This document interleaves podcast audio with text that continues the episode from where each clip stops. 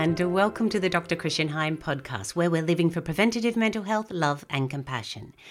Hey, it's really great to have your company. I'm Caroline Heim, and here's Dr. Christian Heim. Hello. And today we continue our series reading Dr. Heim's book, Negotiating Diversity with Insights from Science and Clinical Psychiatry.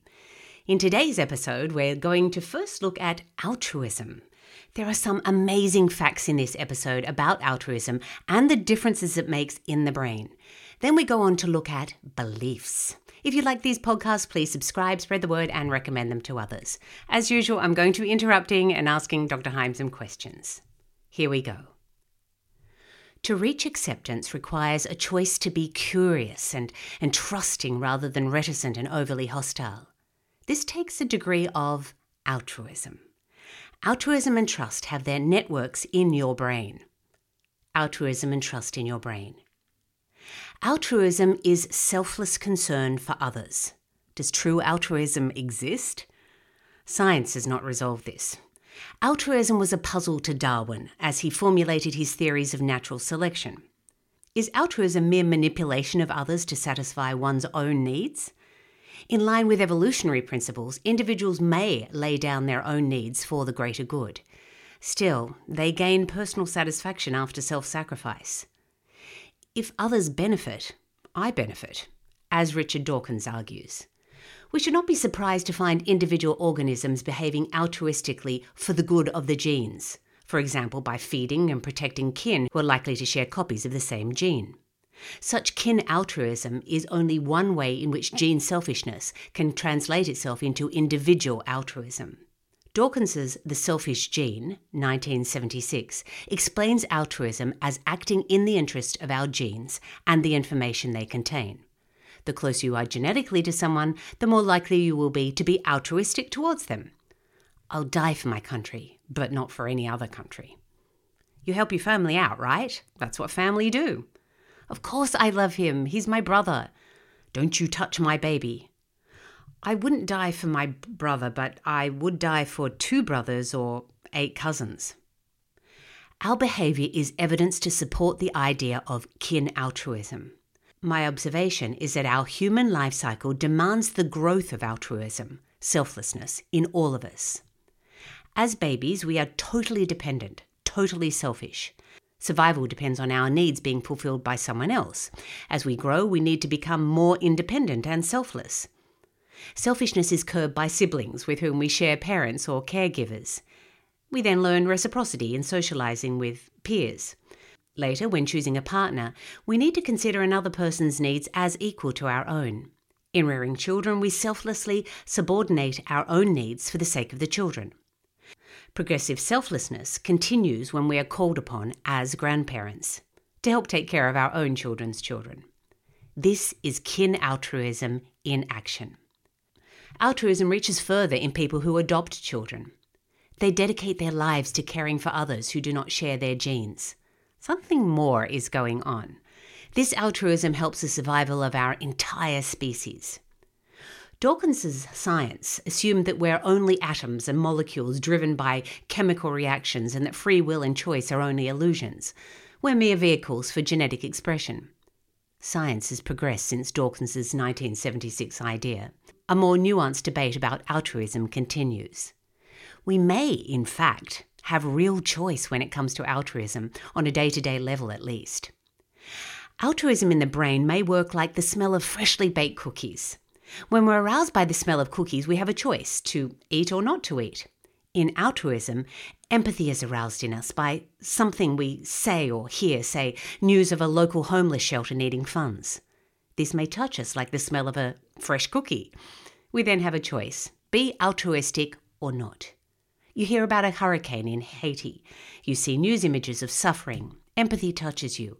Now you have a choice. Do I donate some money to disaster relief efforts or not? Your choice. It feels good to respond to empathy with altruism, just as it feels good to eat a cookie. Altruism and empathy are linked. Empathy moves us, and we can choose to be altruistic as a result. We are clearly kinder towards closer relatives, but we are also capable of sharing altruism with distant others, even people in other countries devastated by hurricanes. Perhaps, as articulated in one study, there are different types of altruism kin based altruism, reciprocity based altruism, and empathy altruism. Kin based altruism is the selfish gene altruism, which we feel towards relatives. Dawkins's idea of a gene preserving itself. This type of altruism makes use of memory networks in the brain. Reciprocity based altruism is you scratch my back, I'll scratch yours, doing something good and expecting a good in return, as explained by social exchange theory. This is the basis of our economy. It involves mutual trust, rising oxytocin levels, and the dopamine reward system in our brains. These chemicals make us feel good for being altruistic and more inclined to continue being altruistic. Ah, so we still get a reward in each of these in both kin based and reciprocity based. Really. Oh, most definitely. Most yeah. definitely. I'll even argue that even in empathy based altruism, we get a reward. And quite frankly, I don't know why we're so hung up about it. It's okay to get a reward yeah. ourselves. it's true. Empathy altruism is moved by empathic concern for others. It is putting oneself out without thought of return. It is benefit to another without benefit to self. It is based in empathy pathways involving the brain's anterior cingulate cortex, affecting our connection with others, the amygdala, generating fear and pain in response to others' pain, and the striatum, affecting how our emotions shape our movements. Compassion, altruistically deciding to be helpful towards others, is mediated more in the frontal lobe. In compassion, we're motivated to be pro social rather than anti-social. We're still refining our understanding of our motivations for pro social behaviour. We still do not fully understand altruism. The debate continues. We may indeed be selfish, but morally motivated.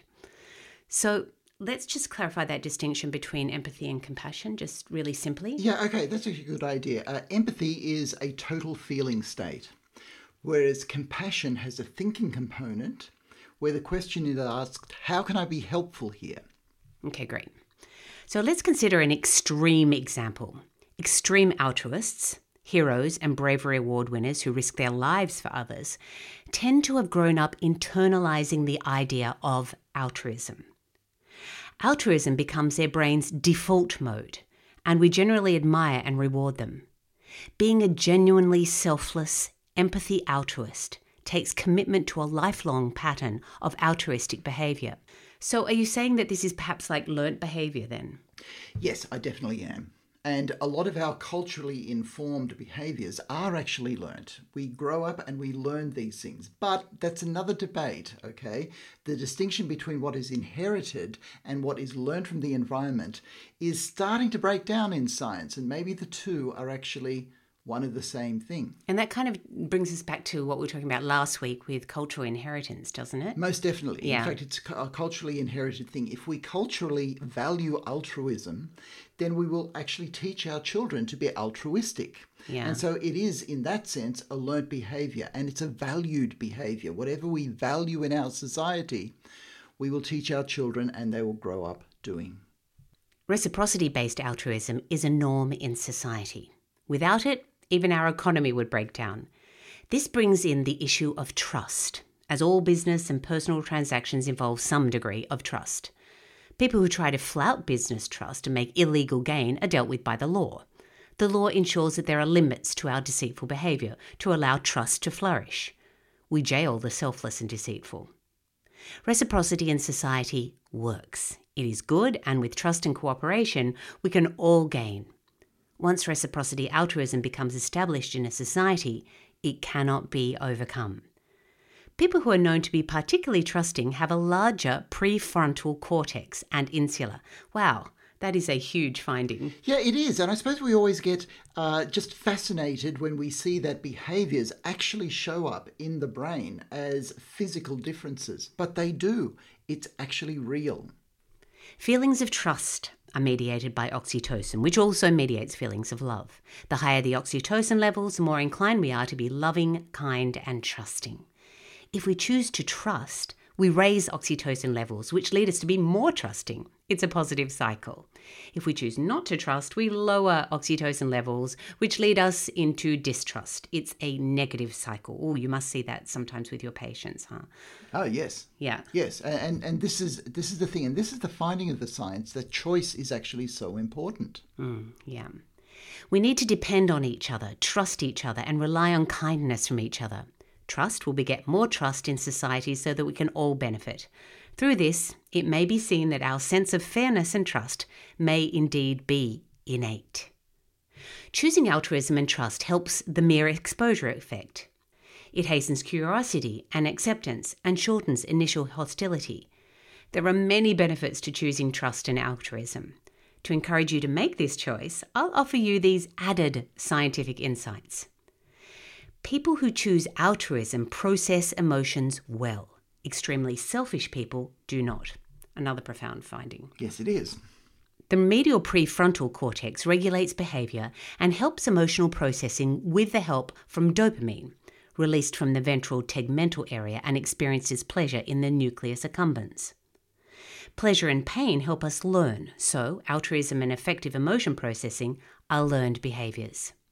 To help choose altruism, we must temper hyperindividualism. All Kenyan children exhibit altruistic behavior. This compares with 8% of US children. Children in societies focusing on individual success are less altruistic. Children can be taught that relationships are important. This can no longer be taken for granted. Broader culture, parenting, and social structures influence individuals, particularly children, to choose altruism. This positively affects their brain chemistry. Choosing selfishness instead of altruism may shrink your amygdala, leading to conduct disorder, aggressiveness, and a lack of empathy. In antisocial people, rage and fearless impulsivity from the amygdala unfortunately evoke pleasure. Higher oxytocin levels are associated with trust, empathy, and altruism. Altruism can be fostered through positive parenting, compassion training, mindfulness, introspection training, and more. We're born with the potential to be extremely selfish, extremely selfless, or anything in between. Our level of empathy is dependent on parenting, kinship, relationships, and broader culture and society. We learn altruism and empathy. Oh my gosh, this is such a great finding because we can actually learn it so we can actually grow those parts of our brain, can we? We can definitely grow those parts of our brain, but I come back to the point that our society has to value it. True. Otherwise, we're not going to pass it on culturally. As I see in my office day to day, choice is real. As a psychiatrist, I cannot force anyone to carry out my treatment suggestions. Some follow my suggestions, others do not. It is, I believe, a freely made choice. 98% of the population believe that they have this free will for day to day choice. The choice for altruism can be difficult because it costs money, time, and stress. What should I do? Are my feelings right? Am I the right person to help? What if I do the wrong thing? Do I even have the right to help someone I don't know? In negotiating diversity, we'll need more than kin based altruism. We'll need to reach past reciprocity based altruism into empathy based altruism and make a choice for others in spite of the money, time, or stress. In our society, making this choice is becoming more difficult for several reasons. The belief that we have no choice, the effects of marketing and consumerism, and hyper-individualism influencing our values. If our broader culture values altruism, making this choice will be easier. If not, it'll take more individual effort. Take home message. Choosing altruism helps move from hostility to curiosity to acceptance. This is a mere exposure effect. The next scientific sojourn is into belief. We tend not to handle this area well as it evokes strong emotion. We often clash with and walk away from people when beliefs differ. To mitigate against this, we'll survey belief to help understand how it works in the brain. Belief in your brain. Belief is a complex area made more complex by definition inaccuracies. First, we'll look at what belief is, then, we'll see how it works in the brain to understand how we can use it to help negotiate diversity. Belief is a conviction that something is so. But belief in science is different from belief in faith issues, which are different from belief in opinions. Some belief is based on evidence and some on little or no evidence. Belief in faith issues is often pitted against the skepticism of science, but even scientists need to have faith and believe. They have faith in the scientific method and need to believe the results of the studies. We'll consider three very different types of belief. Number one, belief in objective science, fact, and theory. Number two, belief in faith issues. And number three, belief in opinions, subjective evaluations of self, others, and ideas. Belief in objective science, fact, and theory. This belief relies on evidence, the scientific method, and experimentation. It relates to the physical world and strives to be objective. We change our beliefs in this area collectively as a society depending on advancing scientific observations and measurements. In cosmology, we used to believe that there are nine planets in our solar system. Now, it's only eight. In psychiatry, used to believe that food didn't influence mood, but recent discoveries show that food affects the gut's microbiome, and this is connected to the brain and mood. Belief in science isn't a matter of personal choice. Belief in faith issues. This belief relies on faith. It relates to what we can't see and don't understand the metaphysical world, the afterlife, if it exists, and existential issues. It is subjective. Changing belief in this area is conversion. Unlike belief in science, it is influenced by culture, family, emotions, and personal choice. Belief in opinions. This belief relies on a mixture of evidence, past beliefs, emotions, and personal choice. It mixes objectivity and subjectivity. It relates to ephemeral ideas about ourselves. Hey, I'm a great guy. Oh, I'm a lousy idiot. I wish I was good. And others? What a great mother she is. Ugh, he's a jerk. And ideas or things. I think they're a great soccer team. Oh, he's a great politician. I believe in the ideals of third wave feminism. We think opinions are based in objectivity, but the reality is that they are subjective, and we look for objective evidence to support our subjective positions. Yeah. Yep. Okay. Yep. And this is such a, a, big thing on platforms such as Twitter. Well, on any Oh, platform. Well, it's true. It's opinions, opinions, opinions. You know. It is, it is. And we use the word belief uh, without defining it. And it is so different because as a scientist, um, belief means something very specific. Yeah. And in faith issues, including atheism, belief means something very different. And as a psychiatrist, I work with a lot of people who have problem beliefs about the subjective selves. And that's based on a mixture of objective and subjective. Belief helps the brain process information and negotiate an environment. Belief in the brain is a shorthand map to negotiate our knowledge gaps in the known world, belief in science, the unknown world, faith issues, and the ephemeral world of opinions. Beliefs are efficient but inaccurate. Our brains are quick to form subjective beliefs. Take meeting someone new. The brain quickly needs to know friend or foe, killer or healer, useful or annoying, easygoing or uptight. The brain needs quick beliefs to negotiate the challenges of a new person, a first impression. Our first impressions are not based on good information, but on our existing beliefs, previous experiences, and on our emotions and social needs. They're bound to be inaccurate, but they'll get us through. Our three types of belief areas are very different shorthand maps for the brain to understand different environments. Beliefs in objective science, fact, and theory are maps for us to navigate the known physical world.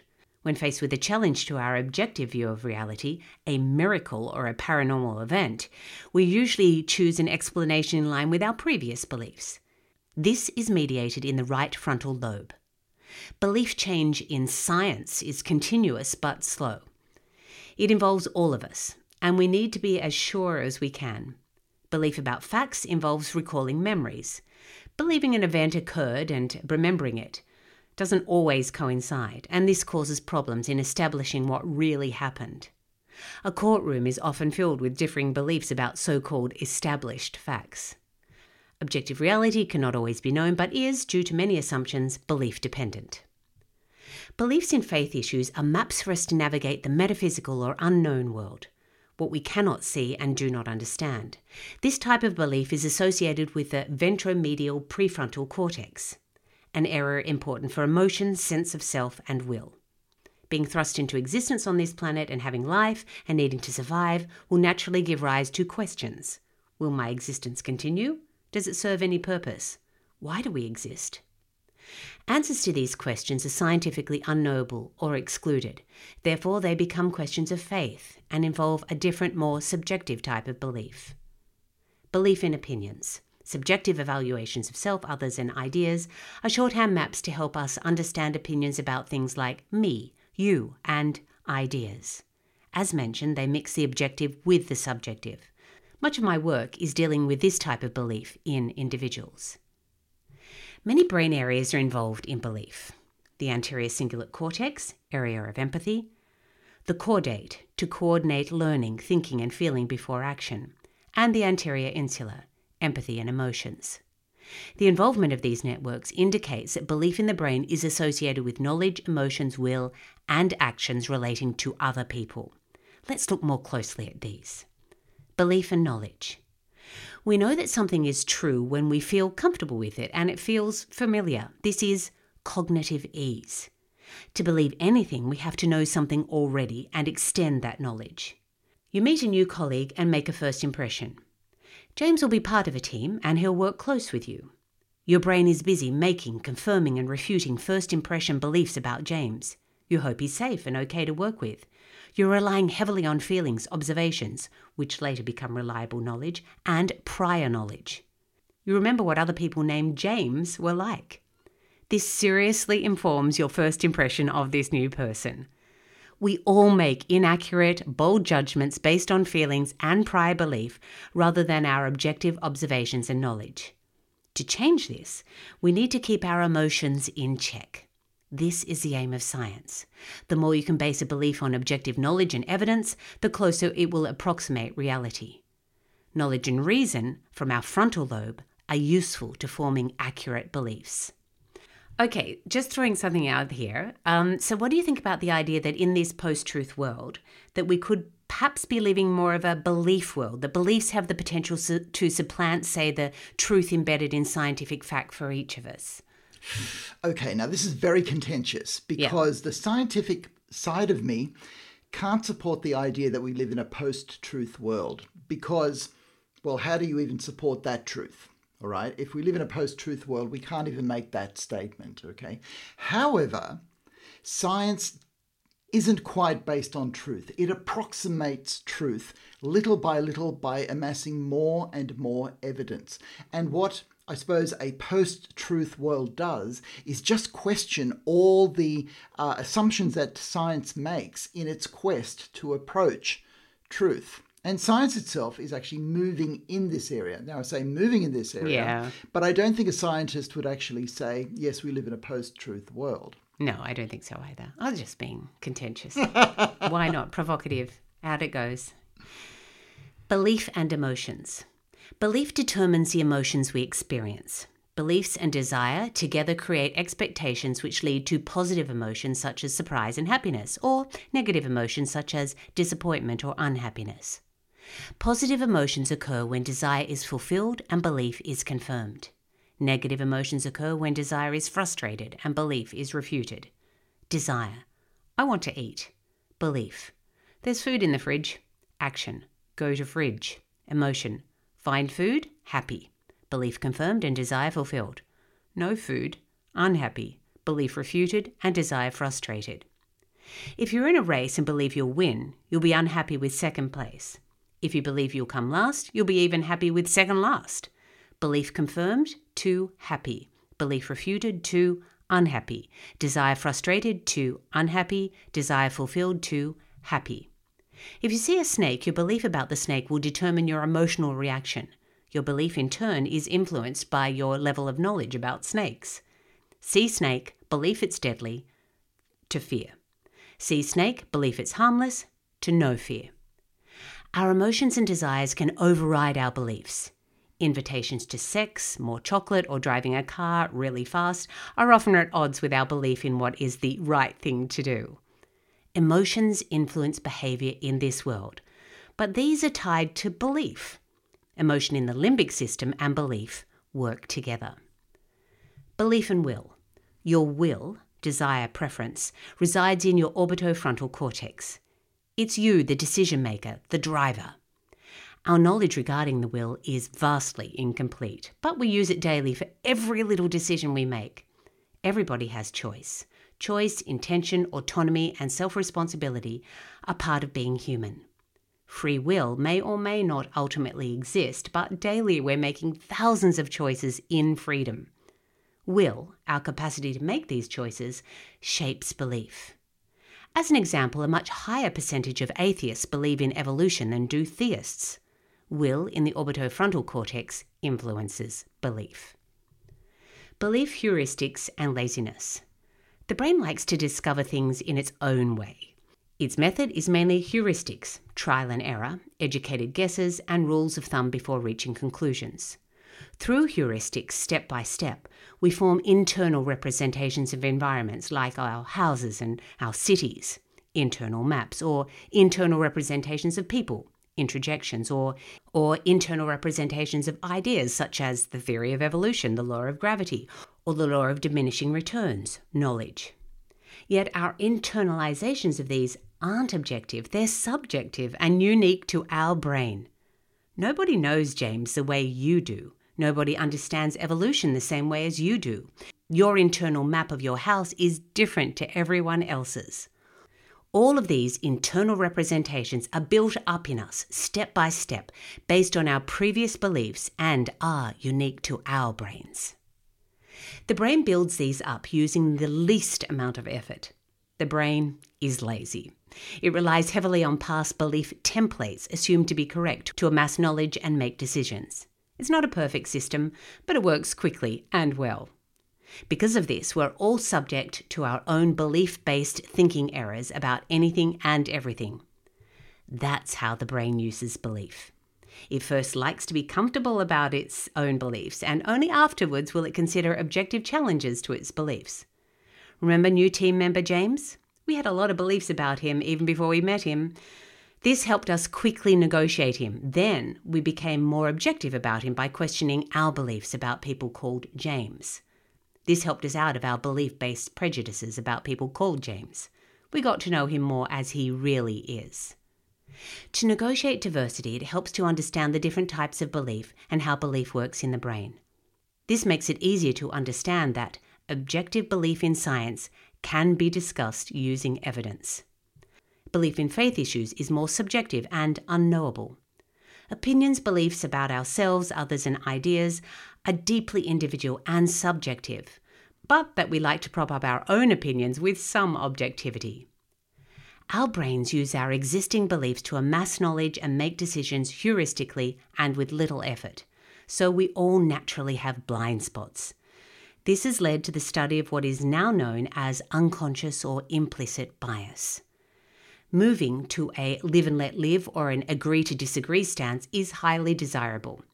Understanding this will make acceptance easier. Chapter 4 will propose a method for doing this. It's a good assumption to make that everybody knows something that you do not. This is a self evident and useful belief. It makes respecting others' beliefs easier when you realize that some of their beliefs are based on knowledge you do not know or a reality you have not experienced. Your skepticism is often tempered then by humility. Take home message each individual brain has its own subjective belief system. Others know things we don't. Science aims to amass evidence for objective agreement. Our scientific understanding of beliefs is limited, but we can appreciate that beliefs are unique.